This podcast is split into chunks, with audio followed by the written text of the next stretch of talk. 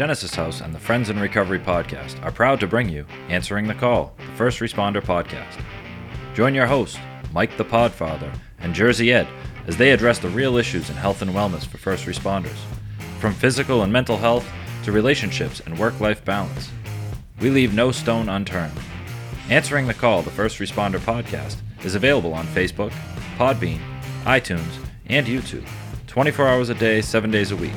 Now, here are your friends in recovery answering the call. Welcome to another episode of Answering the Call, the First Responder podcast, sponsored by Genesis House and produced by Sweets Productions in Beverly, Mass. And now, here are your hosts, the Podfather Mike Miles and Jersey Ed. Thank you, Sweets. As always, we are happy to be here, ready and available to help our first responders out there across the country and abroad.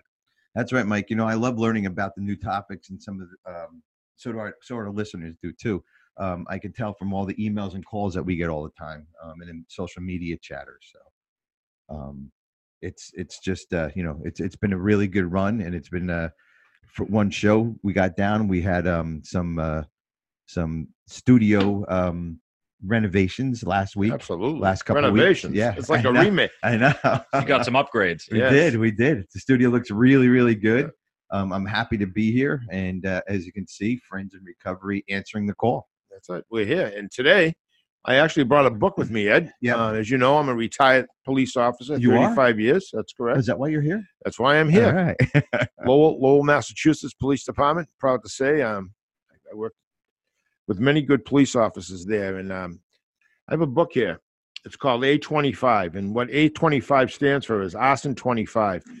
Um, two two people in the Lowell city of Lowell. One of them was Harold Waterhouse. He was a police officer, and Jason Strunk was a firefighter. And the two of them became the arson squad. There was so many fires back in the 70s, 80s, and 90s. People died, uh, mass destructions of properties. Oh so God. yeah, there were a lot of people setting fires, you know, for profit, for perverse pleasure, Ugh. whatever reason was. This book was written in memory of um, Jason Strunk. Had a young brother who was a Billerica, Massachusetts police officer who was killed in the line of duty. He was off duty. Um, he approached a truck that was spinning its tires. He was with his family, jumped out of his car, went up to speak to the driver. Somehow he got caught up in the door. The driver took off and slammed Oh, into a telephone pole right in front of his family, Ugh. killed him dead. So when I think of the Strunk family, I think of dedication and hero, you know heroic actions. What Harold Waterhouse and, and Jason Strunk have done over the years is they they put an end to the um, the fires for profit. They convicted people. They, It Wow. was just amazing. Yeah, Wow, this is a great book. I'm going to get more information on it the next time we're on. As far as I'm pretty sure it's called A25, and I'm pretty sure it's on Amazon. Okay, good, good. And if you want, if you, of course, you know, email us or you know, hit us up on Facebook, and uh, Mike will be able to give you more information on that.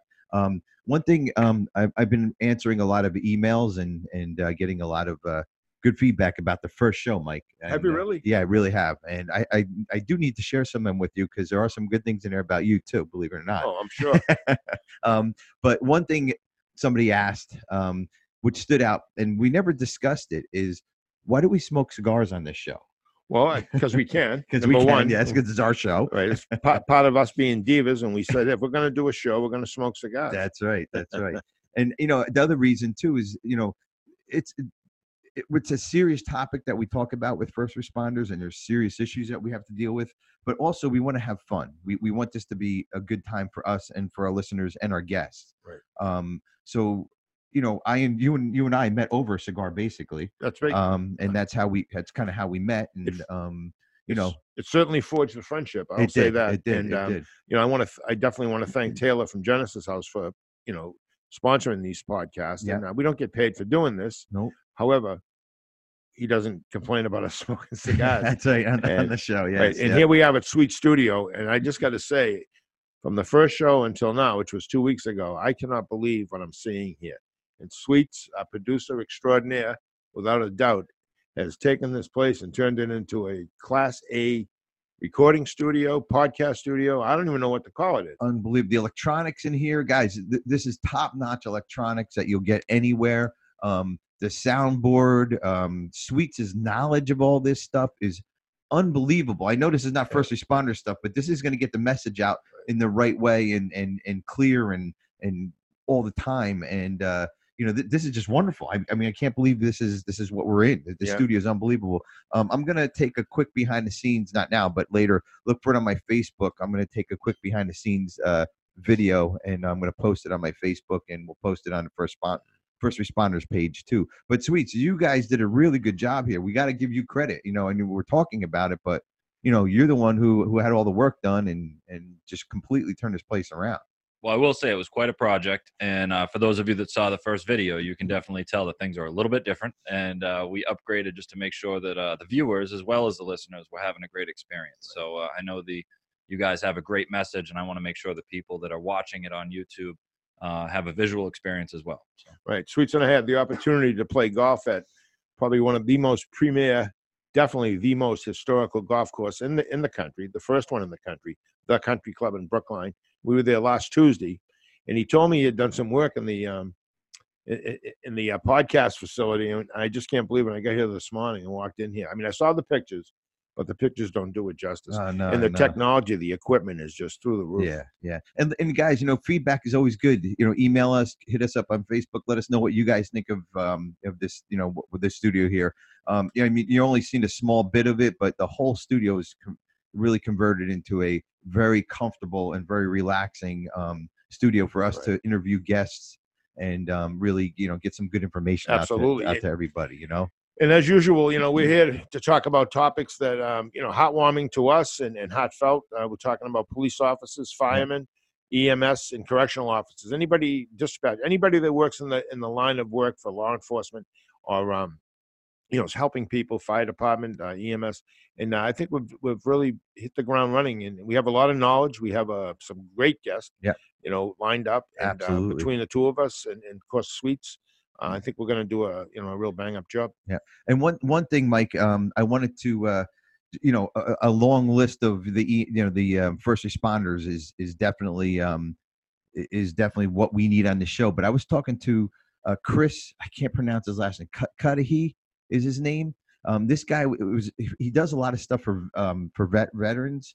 Um, he um, I- want to give him a shout out because he's an amazing guy. He's a runner, so he's right right in my book. And uh, he um I was able to spend some time with him in the in the in, in the past week while we were off and um he's not a first responder but he does a lot for the first responders he he ran um I- you know I don't even know what he did but um he did a lot of running a lot of rowing this man did seven ultra marathons which is 30 or 50 50k, seven ultra marathons seven days in seven um continents Wow. and uh, he rowed the Atlantic. He has a, a Guinness Book World Records. Rowed the Atlantic. He said he'll be a guest on our show, Wow. which would be good because he raises a lot of money for veterans. And he went off on his whole spiel yesterday about veterans and the the care that they get and the care they don't get.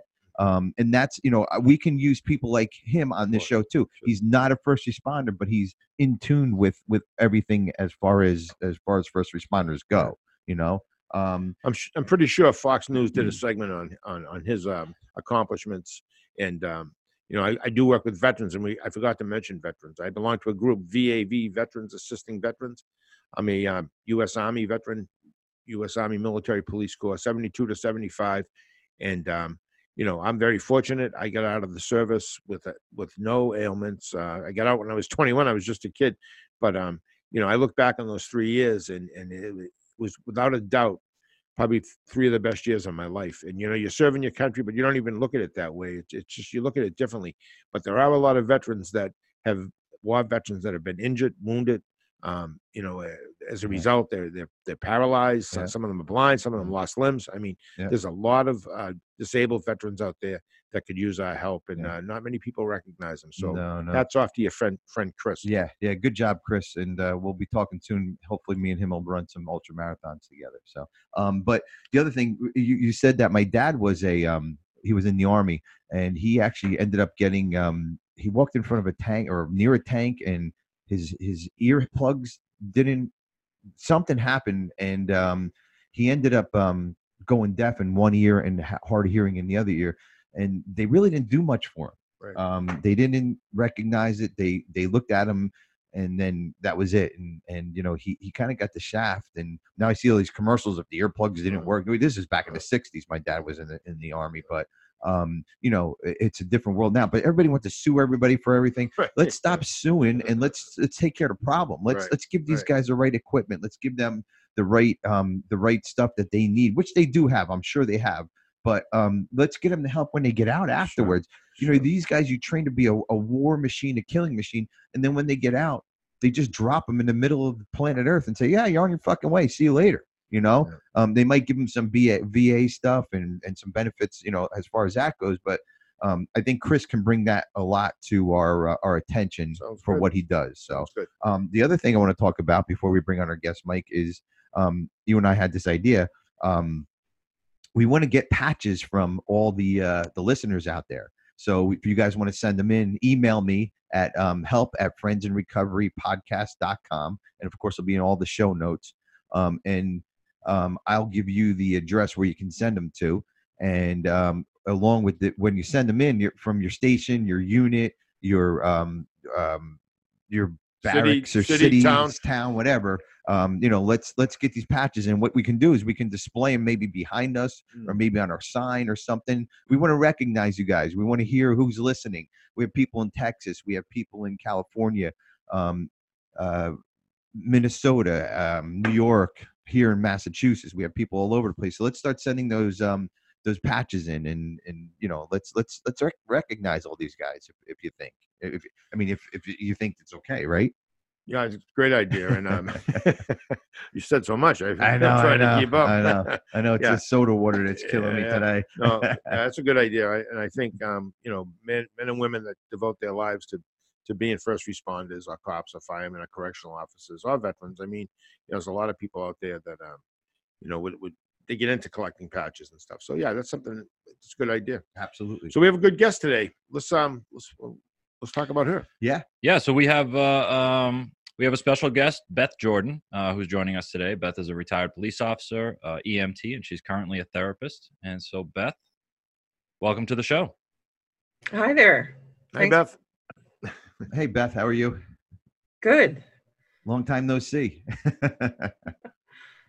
we just had Beth and I just had dinner the other uh, last week out in Minnesota. I was I went out to visit her and uh, and we work out we work on a lot of hard cases together.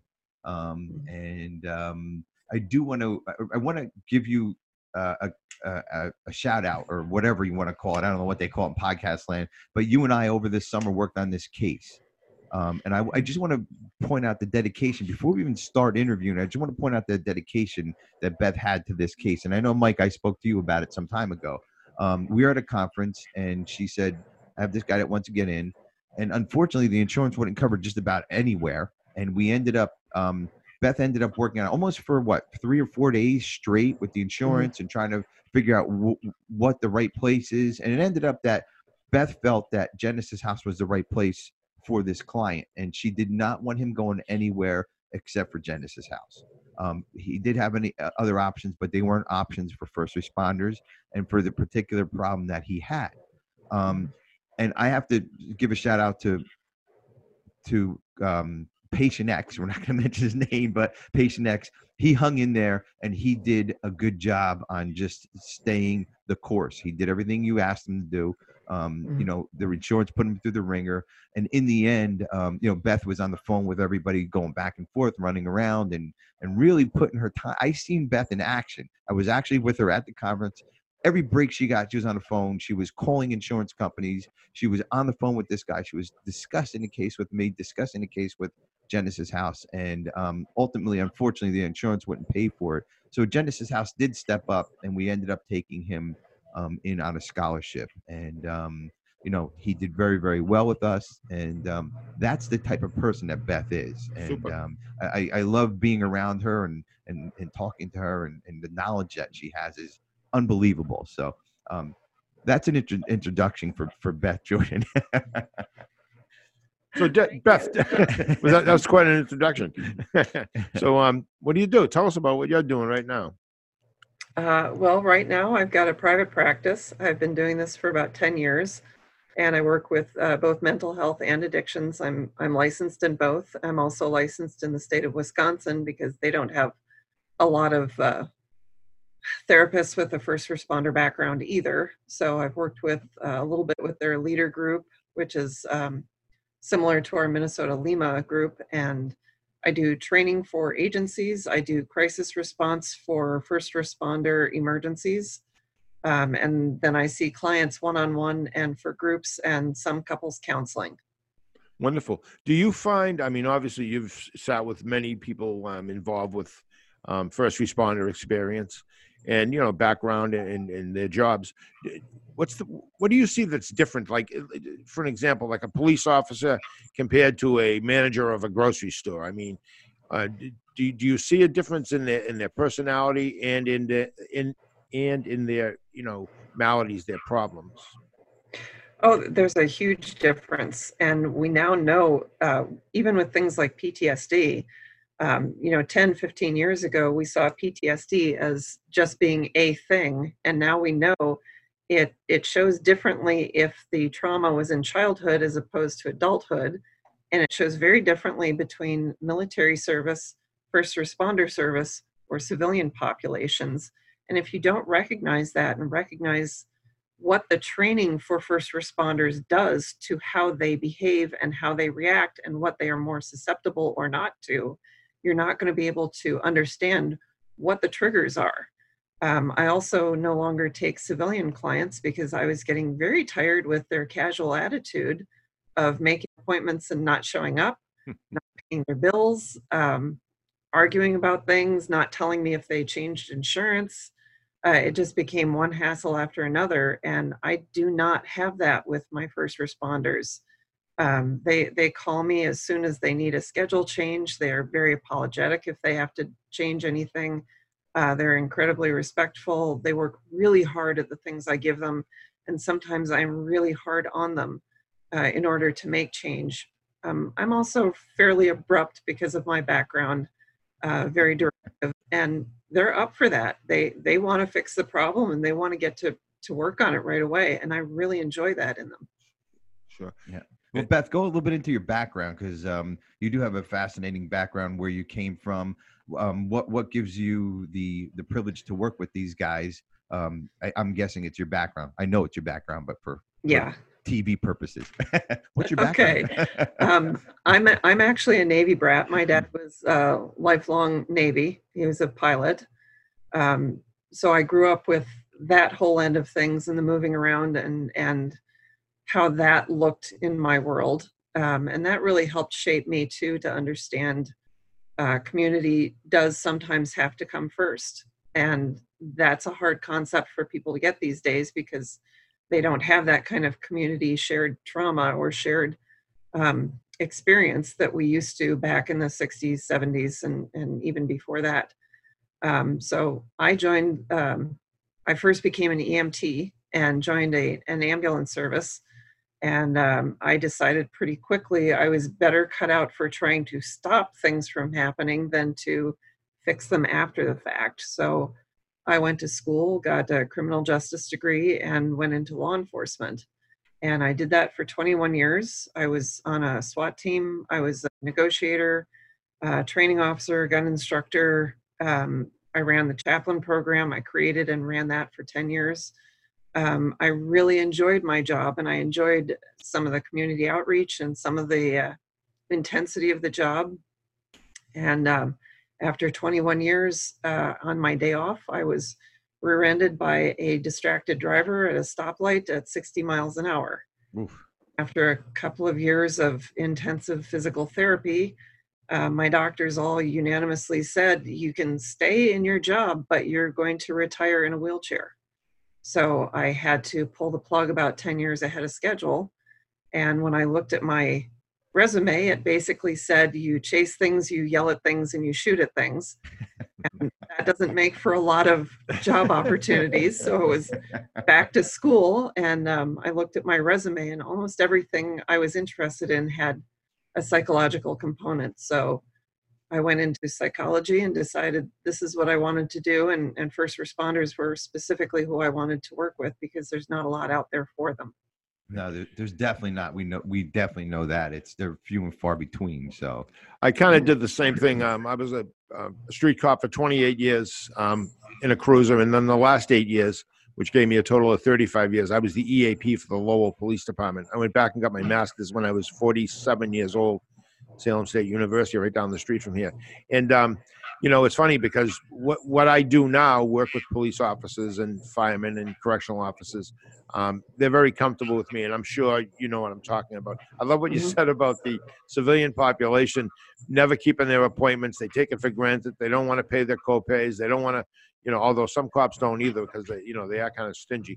But um, but but they always keep their appointments. You know, it's so nice to have someone come to my office that's all geared up. The chief sent them to see me. They don't know who I am. They don't know I'm a retired cop. And as soon as they see the stuff on the walls, my pictures and, and my police memorabilia, what a difference. They sit down, they relax. It was like we're brothers or sisters, brothers and sisters. So I, Well, I, and, and that's what this podcast does is it brings people like beth and mike out in the forefront to to these first responders um to listen to this um you know if I was to sit here and say oh yeah first responders you know i, I don't have any background like like i shared in my last show you know i ran i ran from you guys 25 years ago with a pocket full of cane and po- pocket full of cocaine and, and i was probably drunk most of the time. That's about all i have to share with you guys but you know, with with the guests that we have on and, and Mike, you know, the, these guys feel very comfortable with um with with speaking and you know and it shows by the last show our first show that we did is unbelievable and um you know I- can only guess it's going to get better with guests like you beth and and and stuff like that um i want to go back to a conversation that you and i had last week um if you i'm smiling um um, we, we were eating dinner and, and we were probably there for almost three hours and uh, the poor waitress um, kept coming over um, and asked her, "You guys ready to order? You ready to order?" And we're like, "No, no, no, no." It just we we just get together and we just talk and talk. But the population that you work with is is fascinating as first responders. But um, the, the the one population you were talking about was borderline. Um, do you mind talking, speaking a little bit a little bit um, on borderline? Sure. Um, and the reason that I got into that whole end of things was that I was um, asked to assist a colleague of mine who was working on a group project writing a book on forensic mental health for um, corrections, courtrooms, that sort of thing. And we worked together on the chapter for borderline personality disorder. Um, I've also worked with quite a few of them in the addictions field as their counselor. So I, I got to understand that. And what some of my colleagues who also have military or, or first responder backgrounds and I have noticed is that um, people with borderline personality disorder, that literally comes from trauma or harm that has been happened that happened in childhood and it it changes their wiring for emotional connection. So Mhm. they don't understand emotional connectedness and they don't understand um, emotions the way we do. Mhm. And instead, it ends up being more of a transactional process rather than an emotional connectedness process. Yeah. And because of the harm and because it, it, it occurs usually in childhood, they move forward with this idea that they are not safe and they never feel safe. And that's an emotional thing, but because they don't understand emotions, because that's been damaged in them, they just simply never feel safe. And we see that they are often drawn to people in the community that make us safe. And that's military and first responders. Yeah. Beth, real quick, we're gonna we're gonna take a quick break here. We're gonna talk about Sure. the be the feeling safe and the borderline personalities um, when we get back uh, right after these messages. Since 1992, Genesis House has been helping real people heal from addiction on their private recovery campus in beautiful Palm Beach County, Florida. Their family owned program is accredited by the Joint Commission and offers detox and dual diagnosis treatment in a comfortable and confidential setting. The First Responder Recovery Program at Genesis House is led by a doctorate level therapist with direct professional experience as a first responder himself. Treatment modalities focus on psychiatric care, relapse prevention, stress management, and trauma informed care for PTSD. Learn why their individualized approach makes a difference for first responders. Call Genesis House today at 1 800 737 0933 to speak with someone who understands. Visit them on the web at www.genesishouse.net. It's time to start your journey to a long and successful recovery.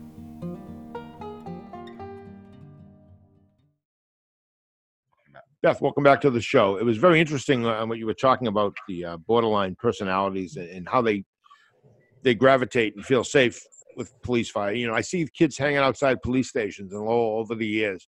You know, and the firemen always and firewomen always great, you know, graciously out there talking with them, fixing their bikes, shooting hoops with them. You know, and, and as a cop, I can remember taking off my pistol belt, throwing it in the trunk. Could never do it today, and, and throwing up some hoops with kids buying them ice cream, getting the ice cream Mhm. truck to come by, and those kids turn into adults. And you know, some of them actually come into our field. They come in as police officers, firemen, EMS, um, joining the service. And and I've been I've been fortunate enough. One good thing that comes with old age is that you get to see these kids grow up, and they invite you to some of their festivities when they graduate from the police academy or the fire academy or go into the service. You know, so it was really interesting hearing that about borderline. I think that was a great topic um, to speak about. Absolutely. No, r- r- again, uh, this topic was we had almost a three-hour discussion last time I met with Beth uh, about the borderlines. Um, so the, you physically see the first responder as a borderline sometimes, or or is it their spouses mainly? It, it's usually uh, a family member, like a spouse. Um, sometimes the first responder is related to somebody with with borderline or borderline traits, like a parent or a sibling. Um, and what happens is um, those people feel very safe being around somebody who provides safety in the form of first responder. Um, the the real thing to to keep in mind though is that a lot of people who are have trauma in childhood don't necessarily become uh, borderline personality disorder. What what they what happens is if they have a stable person in their life um, a role model that they can turn to to get that emotional component and connectedness like you know hanging out with the local fire department and shooting hoops or if they've got one stable parent and one unstable parent they're not as likely to develop a personality disorder later in life um, but they are the ones who do are very much drawn to those kinds of occupations or people in those occupations because it tends to make them feel safe Mhm. however it's kind of a false safety because their issues are internal not external. They're not in external danger. It's an internal emotional safety need. And just being around another person isn't going to fix that. Um, so i end up seeing a lot of relationships that are becoming very toxic because the person with a disorder starts um, they get triggered or they start having problems and it creates problems for the the first responder So hence the uh, high sui- um, suicide rate in corrections and law enforcement and divorce rate in corrections and law enforcement. Would you think that? I think I think it contributes a great deal to that because if one one of the components of these relationships is that the the first responder often these are people who are high drive, high energy, and very much into fixing and helping. And if the other person in the relationship keeps saying, You need to make me feel safe, you need to help me, you need to do this better, or if you do that, I'll feel safe, or if you do that, I'll I'll feel good. And it's not always that direct. A lot of times it's it's much more subtle, but that constant drip, drip, drip of it's your job to make this happen when that first mm-hmm. responder cannot fix that internal problem from the other person's Right. background. I, I do see that contributing a lot to suicides because people commit suicide when they don't feel competent as human beings. So, So- the border the borderlines make you feel incompetent. Is that what it's it's like? So they have the It, control it over can you. lead to that, yeah, Yeah. because you can never fix it. Yeah. If your job in the world is to fix problems for other people, and the one that you love the most you can never help or fix, that's got to make people feel very, very vulnerable. as a as Yeah. a person. Yeah, absolutely. Um, and on top of that, people with borderline often become either suicidal or or self harm because they can never feel safe. Yeah, yeah. Um and, and and you treat the you treat the borderlines there and and you you will treat their families because you said you do couple counseling also I, I work with the first responders. I do not work with the spouses, but I do Okay, have okay I, routinely will refer them to. So if I'm seeing a first responder and they need couples counseling, I have some trusted um, marriage and family therapy counselors I will send them to as a couple. Good. I, I will insist, you know, your spouse also needs to be seeing somebody one on one to help them get some coping skills for what they're dealing with because the the relationship can't last otherwise. The way it's going. Yeah. Um, and and we can talk hours on this subject, and we did last time we were together. Um, I, I did want to point one thing out, and I think this is something good for for the first, well, for anybody in counseling and and maybe the first responders world. Um, you, you told me something fascinating in in our meeting um, last week. Um, you can tell how somebody feels by when they just come into your office. He's smiling again. Yeah. um, by the way they come into your office. I thought that was pretty fascinating. You know, I was reading Brian Casey's book. Um, he's going to be a guest um, on our show, and he he said, you know, a police officer's job is to read the room, to read, understand what's going on. Um, and I think of, I, I know I do that because I have to develop relationships with people, but you guys do that on a different level. And it was fascinating. If you want to just go, go if you if you want to reveal your secret, um, if you don't want to, you can you can uh, stay anonymous on that. But uh, about your waiting room. Yeah, so my waiting room, you come into my office suite, you come directly into the waiting room. And um, on the side wall, the, the front wall is the door from the hallway, and the side wall is the door back into the office area. Um, and I have chairs along the other two walls, and I can tell by where somebody is standing or sitting and and how they are looking or where they are looking when I open the door. I can tell exactly what kind of a state they're in, how anxious or nervous they are, or if they've been triggered. Wow, that's that's amazing. I mean, and that and this conversation go on uh, for, for days too. And have do you see that, Mike? Do you understand? You Sure. understand that? I, I share office with four um, incredibly gifted uh, clinical social workers. They're all uh, licensed social workers. One of them is a widow of a police officer who passed away in his mid 30s from a, a cancer, and the other women are all they're just wonderful therapists. I've learned a lot from them. But we have kind of a liberal atmosphere in the waiting room where we have Oprah magazines and we have Time and Life or whatever. But in my office, it's all police all day long pictures, uh, old pictures from 1800s. Uh, It's a lot of police memorabilia. Some of the awards I've won over the years. It's kind of a uh, an atmosphere that it might be called a busy atmosphere. But what I do is I bring clients in. I tell them I'll be right back. I usually go make a cup of tea or I just go wash my hands. I let them absorb what they're about to sit in for an hour, 45 minutes to an hour. And when I come back, I can always tell you know who's uh, basically they want to they ask questions about what's on the wall some people completely ignore it but anybody that's in law enforcement or ems usually has a comment about it and um you know i i I- think it's what you just said it gives me an insight into um you know what we're going to be discussing which is you know kind of an upper hand. I don't think they realize no one's ever said to me is that why you let me in here for five minutes by myself?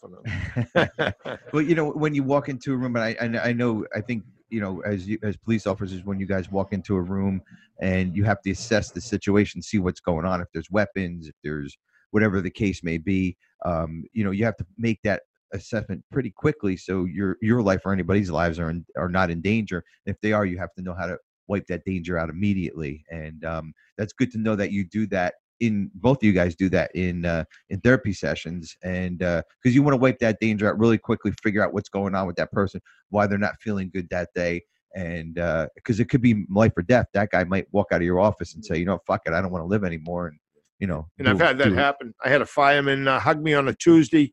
He was going through a domestic with his wife and one of his children. Um, he was a low firefighter, great guy, and uh, he had been sober a little over 30 days. Everything was going wonderfully, and, and um, he walked out of my office on a Tuesday. He was a big guy. He's about six two. He gave me a hug. I'm five eight, a little uncomfortable, you know, but uh, but a great guy. And uh, I got a call Saturday morning. I just pulled into this beach house, uh, family beach house up in Maine. I got a call that he had hung himself in the Yeah. in the uh, hose tower, the tower where the firemen, you know, put their hoses to to drain, and um, it was horrible. It was horrific, you know, and it just made me question my ability as a therapist. And that was my question to you. I'm sure you've had cases where there's been bad results, and uh, do you feel the guilt? Do you feel like you didn't do enough? Um, do you question your ability? Um, and and um, is that a common thing? Do you think for therapists? Um, I think it's terribly common, and anytime I have a client who um, has committed suicide or is hospitalized or um, ends up going to inpatient someplace, I will immediately go straight to my notes and start reviewing them and look for what did I not see here. Um, also had extensive training, and I'm a specialist in police suicide, and I took the COPS training years ago, which is an excellent program. I know that the signs in first responders are going to be immensely subtle compared to what we are expecting to see. It's going to be things as simple as, you know, the officer who's always the first one on a call suddenly is the uh, ticket Nazi on the department instead. Everybody just overlooks that and says, hey, you know, he's he's one of our most productive guys. Yeah, but if you change focus that completely, that's a warning sign Sure. but we miss them a lot and and responders don't ask for help and the last place they break down is going to be in front of other help Correct. You know, you, you say you miss them a lot, but you catch a lot too, Beth. How, how and, and you know, you, Mike, and all the other folks out there helping the first responders. How many lives?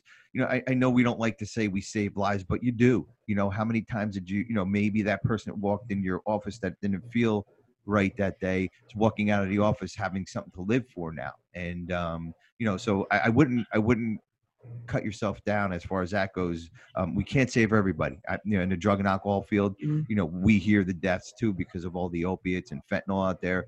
Um, we, unfortunately, we can't save everybody, but we we try to Mm. our best. And you know what? That one person that we saved um, today, or whatever it is, or we helped get their life back in order. Um, it, it's a it's a check in the in the W's column for us, and we want that, even if it's just one or two. Like Mike said on one of our earlier shows, uh, well, our, our last show, um, is that you know we we want to just save one life out of this show, and I think we're going to say help save more than one lives by giving everybody this information and having guests like you on, and um, you know, and kind of um, you know get getting the word out. Um, we're running out of time here, but Beth, real quick, tell us the name of your um your your practice and and how somebody can get a hold of you um, if they want to chat or um, send you an email or whatever, and uh, maybe come see you if they're in the Minnesota area, or you can recommend a, a therapist outside the area.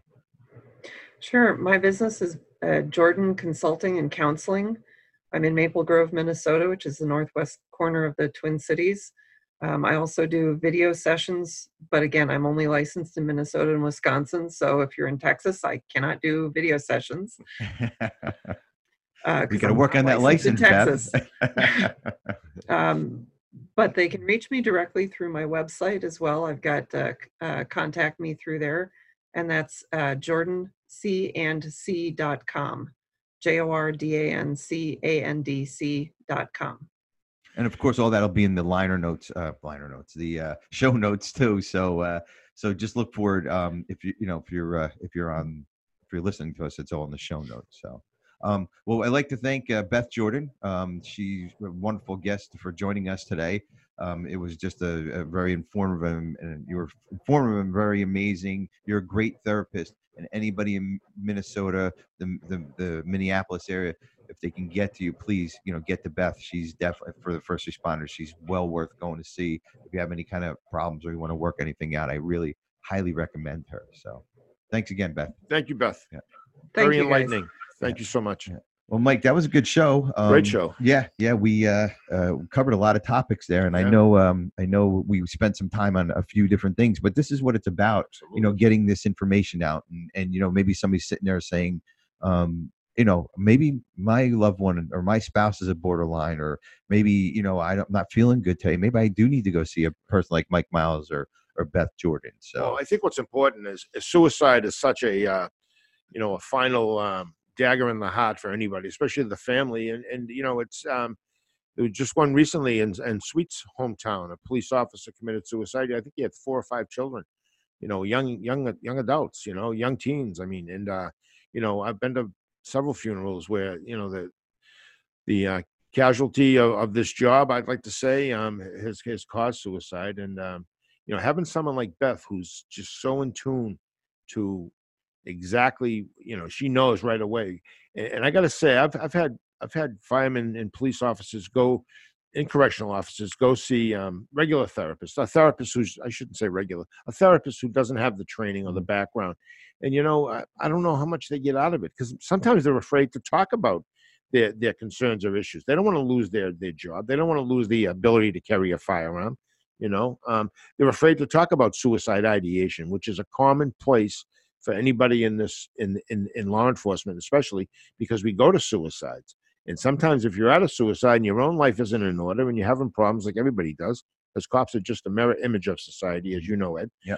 You know, um, it could trigger them. So, Yeah. Well, you know, know- what? The, the thing with police officers, especially police officers, you and I work with police officers all the time, but first responders, um, you know, we all have trauma in our lives. We all have, there might be PTSD, something might have happened to us in our childhood. Um, life isn't perfect, but you guys, you know, we can back out of it. We don't have to go into it. We don't have to run into a fire. I, I've never pulled a weapon out on somebody and told them to get down on the fucking ground. I never did any to any of that. Um, but once you guys do that you might have to take the next step whatever that might be you know what i mean? And and we know sometimes it doesn't it doesn't end well Right. if they're not listening and you have to force yourself into that situation where we don't have to and a lot of trauma comes up and again you guys are human beings you feel me touching you right? You, you guys are human beings and you know you're you're just like you know myself and sweet and um you know but you guys have to force yourself in those situations and that's where that trauma and ptsd really kick up then Right. you know I've been in a lot of fights, and I, I can tell you, 99% of the time, there wasn't something I initiated or wanted to do, but you have no choice. Yeah. If somebody's attacking someone, you have to stop it. If someone's going to attack you, you have to defend yourself Yeah. or defend somebody who's standing behind you. And sometimes you go on a call and you you go to save somebody, a spouse who's being attacked, and all of a sudden you're being attacked by the, the victim, you know, as well as the suspect, you know, and, and that's happened to me once. I had a call for help. I had a man and a woman, both of them on me, big people, and um, it was really it was disturbing. I was wondering if they were going to try to get my gun, if if this was a setup, is there a knife involved? A million things were going through my head while I'm rolling around the living room on a Saturday morning. Yeah, you Yeah. know, and that's true that's stuff that uh, civilians don't listen don't, don't think about you know you guys you know you're going to pull your gun out and, and we think you guys got, got it all under control no because it's un, it's an unpredictable situation right. is a guy going to grab my gun Wh- what's going to happen to me yeah absolutely absolutely Hey, So, good show today, Ed. Yeah. And I um, I want to put the book out again. A twenty five. I'm pretty sure it's on Amazon. Harold Waterhouse and Jason Strunk. These guys, um, they they changed they changed the city that was being um, systematically. Um, I don't want to say burnt down, but there was tons of fires, Yeah. casualties, deaths, and these two men, these two heroes, I, I call them. Um, they they changed it and they, they made a difference. And uh, talk about a wealth of knowledge. Maybe we can get uh, Harold. He's 92 on the show sometime. yeah get him get him on the show and, Right. and that stuff will be in the um in the notes too Right. Uh, we'll we'll get all that information in there so So I want to thank Genesis House. Yeah. Yep. And uh, you know, um, if you have any questions or you'd like to be a guest on our show, um, we or submit a question um, for a topic for discussion, please visit our Facebook page. It's answering the call, the First Responders Podcast, or send us a message um, by email at help at friendsinrecoverypodcast.com. Right. And we don't, we would be very remiss if we didn't thank Sweets for this beautiful Oh studio. yeah, Sweets. We didn't And- hear from you on this episode, Sweets. How are you over there? Still there, Sweets? I'm here, All doing right. well. How do we do? You did fantastic. guys. It was a great show. Do we sound like we know what we're talking about? It sounded that way.